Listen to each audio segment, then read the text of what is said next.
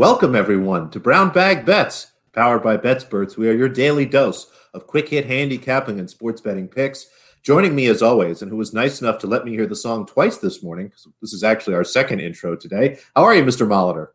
Good. Yeah, I forgot to hit the go live button. So Alex was just sitting there espousing to, to the masses, and nobody was even listening, which honestly, we're used to that. So that um, we are we are actually live now. This is, and Sengaroon just every morning says Bitcoin. You know, I want Bitcoin to drop like a rock. I need we need a good we need a good established point. I I'm fully bought into Drew's uh, and a couple other people's theories on dropping down into the low 50s, maybe even the high 40s to kind of wash out some longs or and get some shorts to get out of there so we can get a next leg up. We're going next leg up, 200k, no worries, Bitcoin to the moon. But yeah, um it's Tuesday. I promise some golf. I'll have some golf. You always have some basketball, always some tennis. Fuck, I'm just gonna skip baseball. I'm so bad at that. Like those, I guess the the Pirates. Say, how did it go close. yesterday? I didn't get a chance to check. The the Pirates game was close. I just needed a little more out of them, and then the the Yankees game, pitchers just locked down. And I I had a third. Of course, I didn't add to the card. It was the Tampa under. I think there was like one run, six hits combined. So whatever you you know whatever you trim off the card, that one usually does pretty well. Uh, the Knicks cruise that was nice, very nice. Uh, t- tennis was uh, men's tennis still didn't happen. Women's tennis was meh. Whatever. Golf is going to be great. I think we're to have a really good RBC. This is a fun one, a fun tournament. Um, should we start with NBA though? There was uh, there was a little bit of a swing in the Western Conference last night. I mean, I have some props from earlier in the year. I have a bet that was like the Nuggets or the Mavericks win the Western Conference at a bigger number. And it was like, all right, the, maybe the Mavs aren't going to be, but the Nuggets have a shot. And now this happened. So that prop is dead. Nuggets props are probably dead. Drew and I talked about it last night on the deep dive, kind of as far as like it wasn't a bad matchup if the Lakers ended up in the five seed, had to play Denver in the first round. I'm like, they still probably get by. Now, now that's looking even easier. So, your thoughts? Yeah, Jamal Murray, of course, tore his ACL. I continue my streak of saying good things about teams and immediately having some sort of recompense or reckoning, if you will. Um, I too had some Denver to win the West stuff. I had written about that a little bit. I do have some Jokic MVP, so hopefully that holds on. But Jamal Murray drops out. The Denver Nuggets, of course, are now without a lead guard. Really, it's going to be tough from them night to night to fill that spot. I think they have a chance to be competitive, though, in the right matchup. Having Jokic, Porter, and Gordon having that much size and was now very a small league, especially since it's size that can score. You have Gordon and Jokic that are, you know, Gordon's good on defense. I think Jokic is a little better than people give him credit, but that's just going to be a matchup nightmare every night. So if they can still somehow hold on to a top four seed, I think there you might get a chance to maybe buy out of that at some point, maybe in the second round. So fingers crossed. But the West at this point, it's hard for me to see them winning the West. I could see them winning two rounds of the playoffs, making the Western Conference Finals, but even that feels like a stretch. So we're back yeah. to Clippers, maybe Phoenix, maybe Utah. I'm still bearish on those two teams, and then you have the Lakers. We don't know what's going to happen with them once they get healthy, but things are um, really actually shaping up again for Phoenix and Utah, two teams that I'm a little dubious of what they can do in the playoffs, but we'll see. Yeah, it'll be nice. Um, we'll have some soccer today too. Pete says PSG money line. I guess we're betting soccer today as well, but I'm I'm kind of with you on.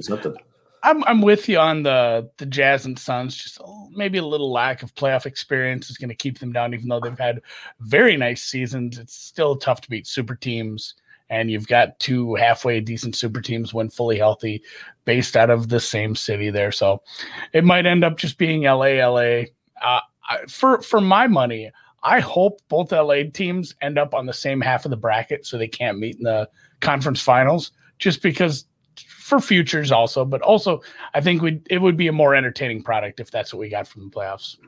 Yeah I, no matter what happens it should be pretty great. It just would have been better with jamal murray. Oh yeah so, well, it's in the past. The past is in the past. We'll get to today. You have a look today in the. Somebody asked, "Will the Heat win the division?"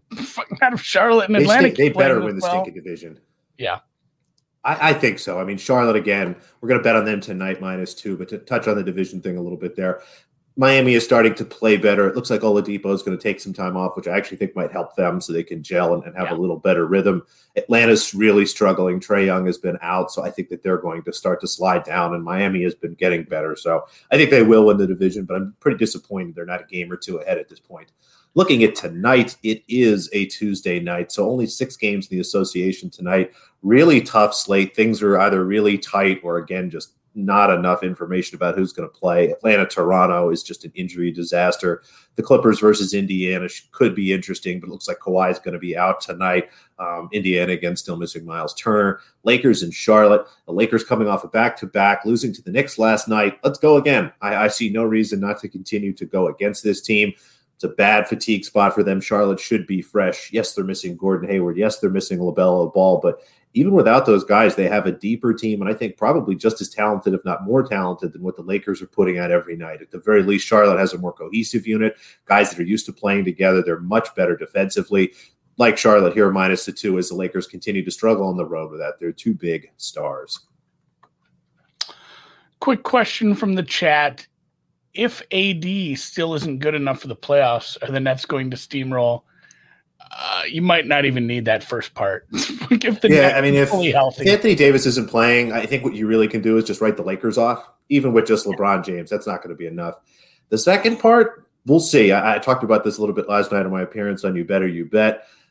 I think the Nets at some point are going to run into a team that can de- to defend them. Depending on what seed they land, you start to look around. Miami should be have the defensive pieces to try to slow them down. I think the Sixers can do that. And I still wonder what this team's going to look like with all three of them. If you go back and look, there's only a couple games where all three have played together. It's still just two of them kind of doing the rotating injury rest thing. So we'll see what happens when it comes together in harmony. But the playoffs are supposed to be about defense. If they are, the Nets should struggle. If this is the next evolution of the NBA and it really just is, you know what, try to stop us. We're going to put up 140 anyway. You can't put up more than 120. That's that. Um, you know, I expected that to be Nets versus Nuggets in the finals. We'll see. Maybe the Jazz are just that offensive team. I don't know, but we'll see. I, I I'm still dubious of the Nets, but the longer the season goes, the crazier I feel about that. I guess. Yeah. And Joel Fuji says, "Time to sell your Murray Top Shot moments. Good luck selling. Buy. Good luck selling any Top Shot moments. There are many, many, many more times sellers than buyers right now. It's tough unloading those. I did not buy the hollow pack because even though it was probably plus EV to do so, it's like, man, I, I think I'm done with Top Shot. Just done, done, done. So, um, where does that leave us? That's it for the NBA, I suppose. With the do you have any baseball golf. today? no, fuck. You want to talk about baseball even? Uh, I I do. Um, the Twins game was canceled, so they're gonna have a like they're gonna have a different starter now for Boston. I think that game was kind of shifted. There were like, and it's funny. Our guy who had the prop yesterday, um, part of the prop was that all 14 games must be played or whatever it was. Yeah. And um, I think three or four got postponed or canceled. So it's funny that whole conversation was moot almost instantly because the Twins, you know, the Twins game was an early afternoon game that was, you know, dead right away. You know, they they they just pulled the plug on that due to the possibility of rioting and civil unrest up there. So the that ticket was canceled almost immediately. I still think it probably had some value. But uh, yeah, golf um, just outright so far for me. I'll have future some other stuff up later. I shopped my ass off on this and really do this because like I'm gonna start at the bottom with Ryan Moore. There's like Ryan Moore 85 to 1 tickets out there at certain books. Sharp books too. Shop, shop, shop, especially if you're going to take some some wild squirrelings on a long shot. Long shots hit. You know, and when they do hit, you don't want to be sitting on 125 to 1 when you could add 190 to 1. It's just take advantage of the shopping you can do. Um, that was at the FanDuel. most plus EV long term decision you could make. Yeah, that one that one is on FanDuel. I'll even say where I found these. So Ancer is a guy I've backed a couple times. I'm fine taking him here. It's not a low end field. There are some top golfers here, but it, there is kind of a drop off after the first 15 or so. So, and Ancer's a guy that's played well. He, I don't know, he, he wasn't really in the conversation last week, but he's just kind of right around that 20th mark for the last few weeks. So, getting 33 to 1 feels good there. My favorite by far is probably Corey Conners guy I backed last week. He got me a top 20. He was my only future that was really in contention. It was at 100 to 1, so that felt kind of good, especially when he hit his eagle. He had a donut named after him this week uh, at Tim Hortons. He's a Canadian hero. He's just he's just a guy who's playing well. And I really won't get into this. I don't like course comps, but if there was a course comp, you could use Sawgrass from a month ago. There, the players it's similar. It's a Pete Dye design. It's a place where you need to hit fairways and hit fairways in the right places. It's the similar type of greens where they did some overseeding with the POA. Uh, all five of these men made the cut at the players. Corey Conners finished seventh there. Corey Conners finished top 10 at the Masters. Like he this is not a bad dad. Is is Conners the Canadian Tony Finau? No, I mean, hope not. He, no, Con- Con- Conners won like uh didn't he win Valero a couple years ago? I think he has a win. Yeah, I think he has a win. He's not he's not full full Tony, but yeah, he is a guy who's going to compete in tournaments like this. His form is just so good. Like I said, top ten at the Masters, top twenty at Valero, top ten at the Players in Arnie. I mean, top 20 at waste management, I think. He topped, you know what? He top 10 at the Masters in November, too he's playing like a guy who should be in the 25 to 1 range, even in a field like this. So love Corey Conners again. And then, yeah, the long shots. Kirk, again, I said all these guys did make the cut at the, at the, yeah. the players there, but Kirk is a guy, he played well at Valero. He played well at Arnie. Um, he played decent at Honda, I think. So you're getting a guy who's had some top tens, top twenties here, and he matches what I'm using for my models here, my modeling. And then Ghim and Moore just guys that I think should be like 70, 75 to 1 that have big fat numbers. You're not getting a ton of equity. You're like, oh, it's double. Well, I mean, 75 Doesn't to 1. Quite work that way. Yeah, it, it's not it's not linear like that. Like if, if you go I mean, what do you want to do? You go two divided by 76. So your odds of winning at you know 75 to 1 are very low. And your odds of winning at 140 are also low, but it's it's not like you're going from 5% to 10%. You know, that it's a very small percentage to double that. One point something to slightly less than one. Yeah. So it more. Six, just, seven something. And again, shop, um, I will say, so I've said I was going to tell you where I got these. Conners' price was at FanDuel or Heritage. Ancer was Heritage. Ghim's price was at my bookie, if you're still allowed to bet there and there's 125s out there on him as well. But Moore was FanDuel and Kirk. You can tell was from Bookmaker because it's a an odd number like that. But yeah, yeah. give me more. A couple other guys I'll be taking probably some top 20 swings. Um, look for a full preview of RBC out tomorrow. I'll do some blogging. And you know what? I'm playing Nintendo again tonight. We're making that a full time show. It's gonna be. What are you playing tonight? Are you playing this course? Yeah, I'm gonna I'm I'm gonna play this course. You know, here uh, it doesn't have a name yet. This is all I have. Untitled Golf Project. That's a picture of the beautiful Harbour Town Lighthouse there. If anybody has a good name, you know, let me know because uh, I let you guys name my dog. That worked out. Kids like the name. So if you think of a good name for a golf streaming project, I'm, I might be rolling solo tonight, but we will have a co-host in the future. And yeah, I'm just gonna I'm just gonna preview the course, go over some bets every Tuesday night, uh, do some streaming. So that should be a lot of fun. And yeah, I'll be matchups, props, top 20, top 10, that sort of stuff. Everything, I'll get into those as well. It's going to be a great time. It sounds like a really fun show. I'll be sure to watch. On Nintendo, giving Nintendo big on the playing of the video games, but I'll watch you do it. Yeah, I'm not any good, but it, it's still fun. So, all right, uh, back to Charleston Deuce. Tell me how to say this girl's name because I don't know. It looks like Linda. Makes me think of fruit Vertova. Linda Fruhvirtova. She has a sister. I forget what her sister's name is, but um, the two young Fruhvirtovas here, we're, we're going to see them a lot, I think, over the next year. Um, this is kind of one of her first forays into the WTA. To take kind of a step back from handicapping, one of the things that you have to do every week, and uh, somebody actually asked me this question earlier, my buddy Max Gilson, who's on the Noise podcast. Um, you know, week to week, you got to check – how many points are available in the tournament and what's happening next week. Because what you have a lot of times is players will be in a tournament this week just to play a match or two, grab a check, hold on to some ranking points, and then basically leave as quickly as they possibly can to get to the next country, to get to the next continent for the season that's upcoming. Clay season is starting next week in earnest in Europe. There are not too many players in this field, but one in particular, Alize Cornet here is one of the seeds, and she's playing Fruhvirtova in this first round. I don't think that Cornet is too interested in running through this tournament trying to pick up points. I think she's going to, you know, play a match or two and then head to Europe next week for the clay season where she'll have a chance to play on a surface she's done a little better on. Fruhvirtova, being a younger player, should be totally locked in here, trying to play her best tennis. She's extremely talented. As I start to look at some of these comparisons, I think that the market is both overreacting to Cornet being a seed, some of her previous form, and underrating the fact that, frankly, she's probably looking ahead where Fruhvirtova is going to be here locked in so happy to take her plus six games. I, would have this closer to five, and then the plus five fifty money line would play this all the way down to five to one. I have this closer like the plus three hundred range. Again, Cornet is should be the better player. She has the WTA level pedigree. She is deserving to be a favorite here, but I think there are a lot of little factors that aren't built into this number that are offering us some value here on the young underdog.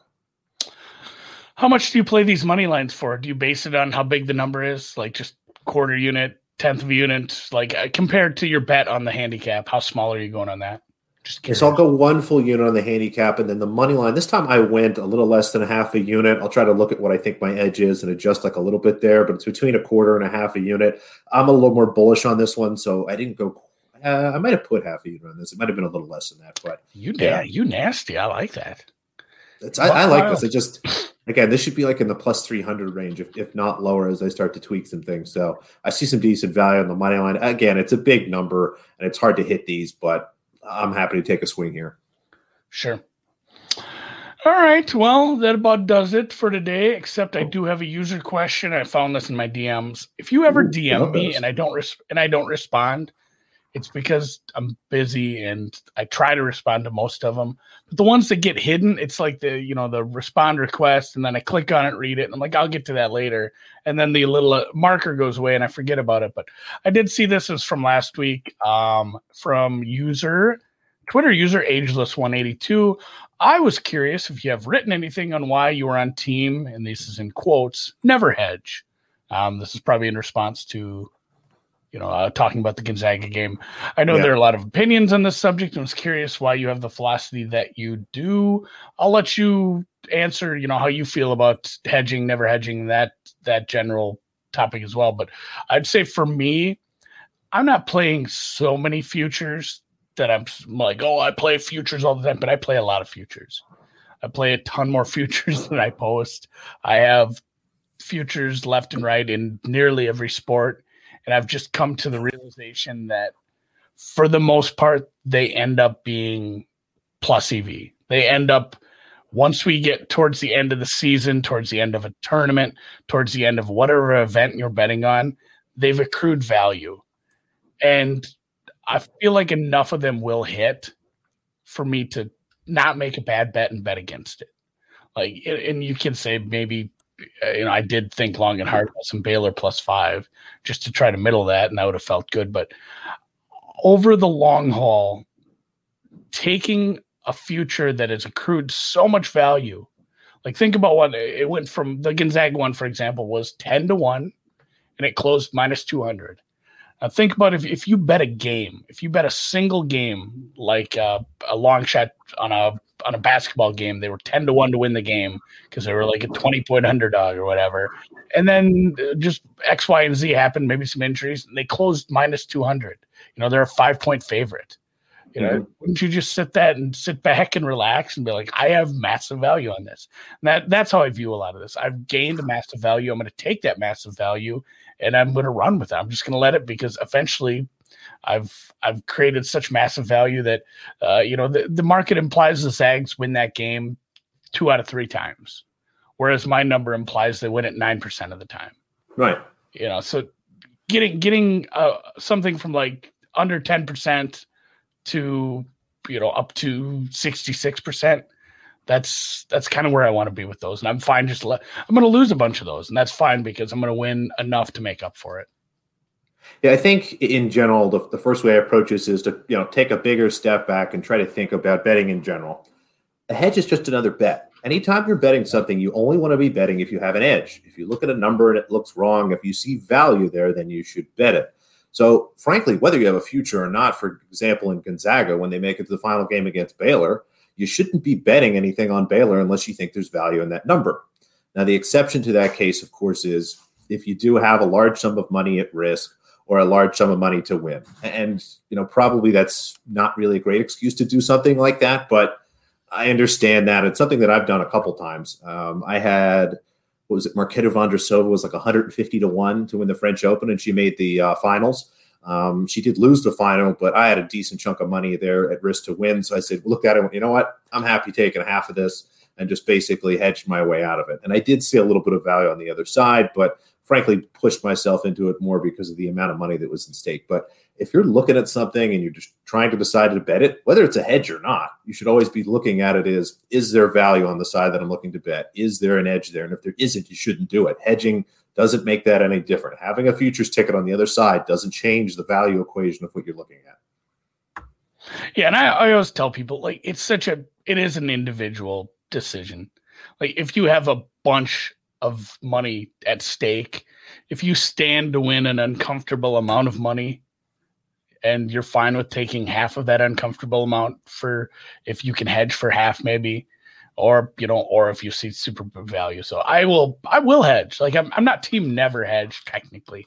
Like you said there are instances where i'll hedge because it's like well you know maybe you've accrued a, a team to win the finals or a super bowl or whatnot and it just Eh, you you've gotten a big number. They made it there. You don't think they'll win the game. Something happened, an injury, a bad matchup. Like I don't think they win this game. I don't even at the even at the price I have. I don't think this is coming through. I'm going to partially hedge it. So yeah, uh, once I get down to it, I'm always going to look at the other side and get there. So yeah. it is per, it is again a personal choice, your own risk tolerance, your own bankroll management, however you want to however you want to frame how you're doing it. Yeah, if you have Gonzaga to win like enough money to buy a house, half of a house is pretty good. You know, if you could yeah. take half of that Gonzaga bet and pay your mortgage off, you should do that. But yeah, there there there are big yeah. The size shouldn't matter, but it does. It for sure does. So all right. Well, we'll close on that. We'll be back tomorrow. I'll have some more golf. As I mentioned, check out the stream tonight. It'll be on the same YouTube channel. I think I'm I'll announce what time I'm gonna do it. I gotta figure that out. Wife just texted to see if I'd be home for dinner. I don't think I'm going to be. Hopefully, she's not watching this at work. Again, thanks to our sponsor, WynnBET. You can still get your $500 risk free bet. More states coming soon. $1,000 if you live in Michigan. The links are in the pinned tweet at Brown Bag Bets on Twitter. And with that, we'll check you tomorrow, Wednesday. See you.